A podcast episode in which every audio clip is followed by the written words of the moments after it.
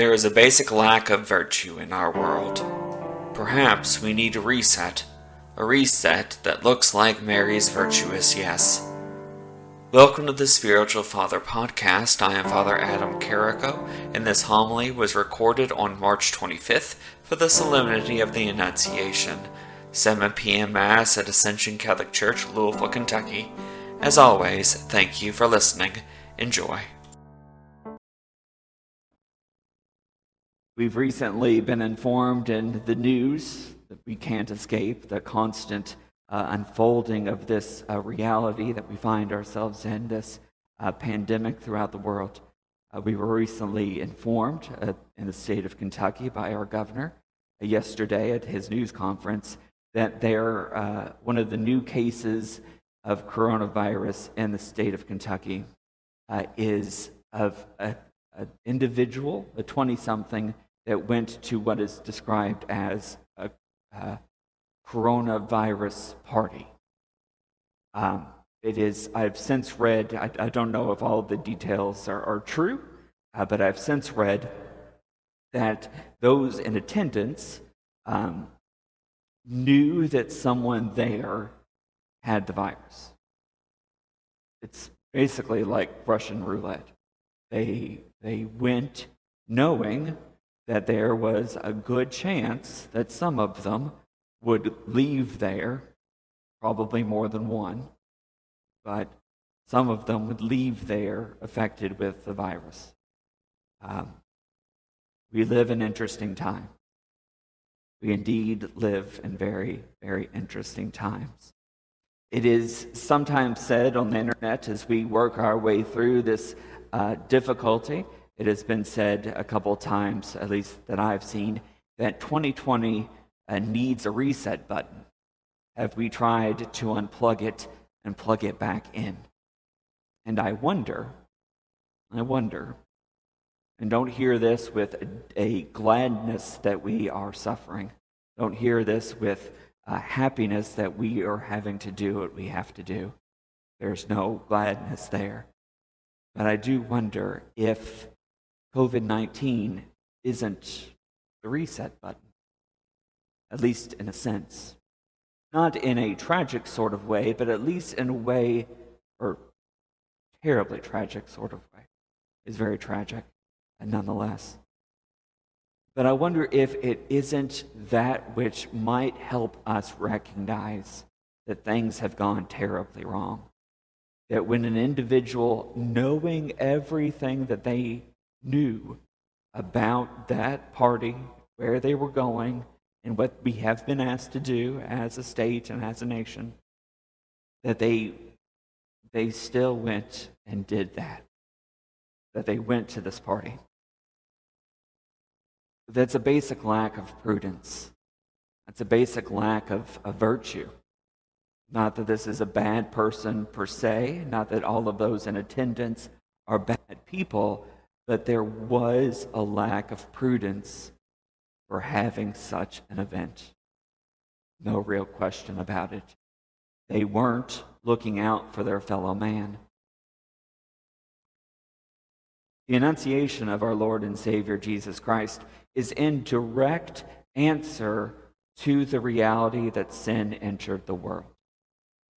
The fall of Adam and Eve, the fall of mankind, the entrance of sin and death into the world had as its uh, part of the salvific plan of God the Annunciation.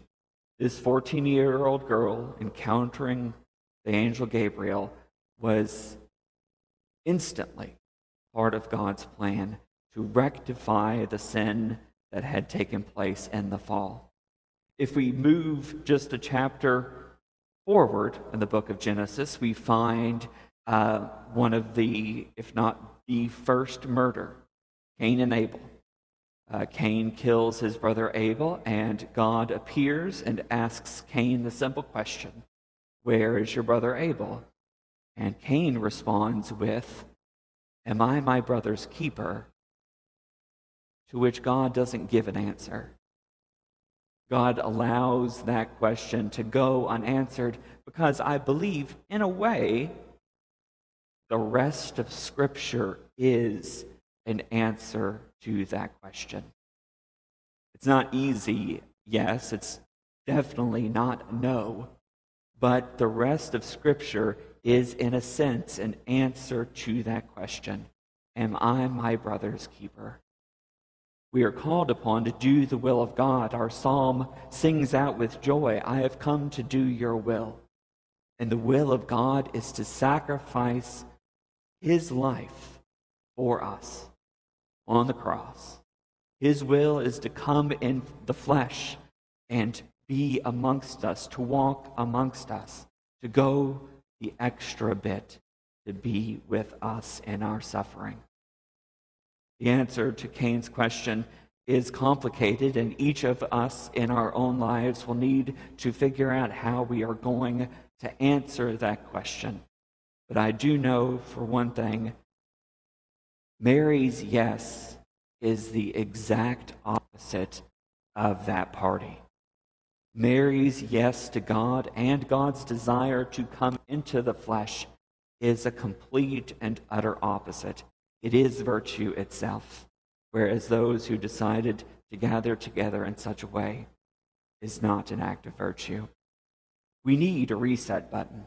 I don't think that it is uh, a reset button that needs to be violent or, or costly, but we need a reset button in our hearts to begin to look for the areas in which we as a society have to take and acknowledge that each and every one of us, myself included, had something to do with the fact that we live in a world where that kind of decision could be made.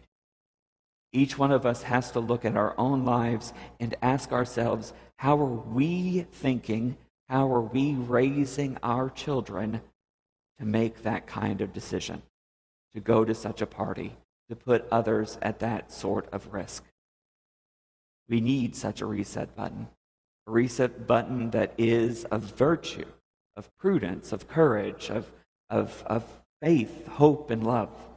We need a virtue, a reset button of virtue.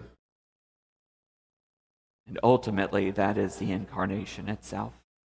We celebrate that today. God's entry into the world in the flesh as a reset button for sin and death and all that has befallen our sisters and brothers. Let us pray that God's salvific work in that continue in our hearts and in our lives.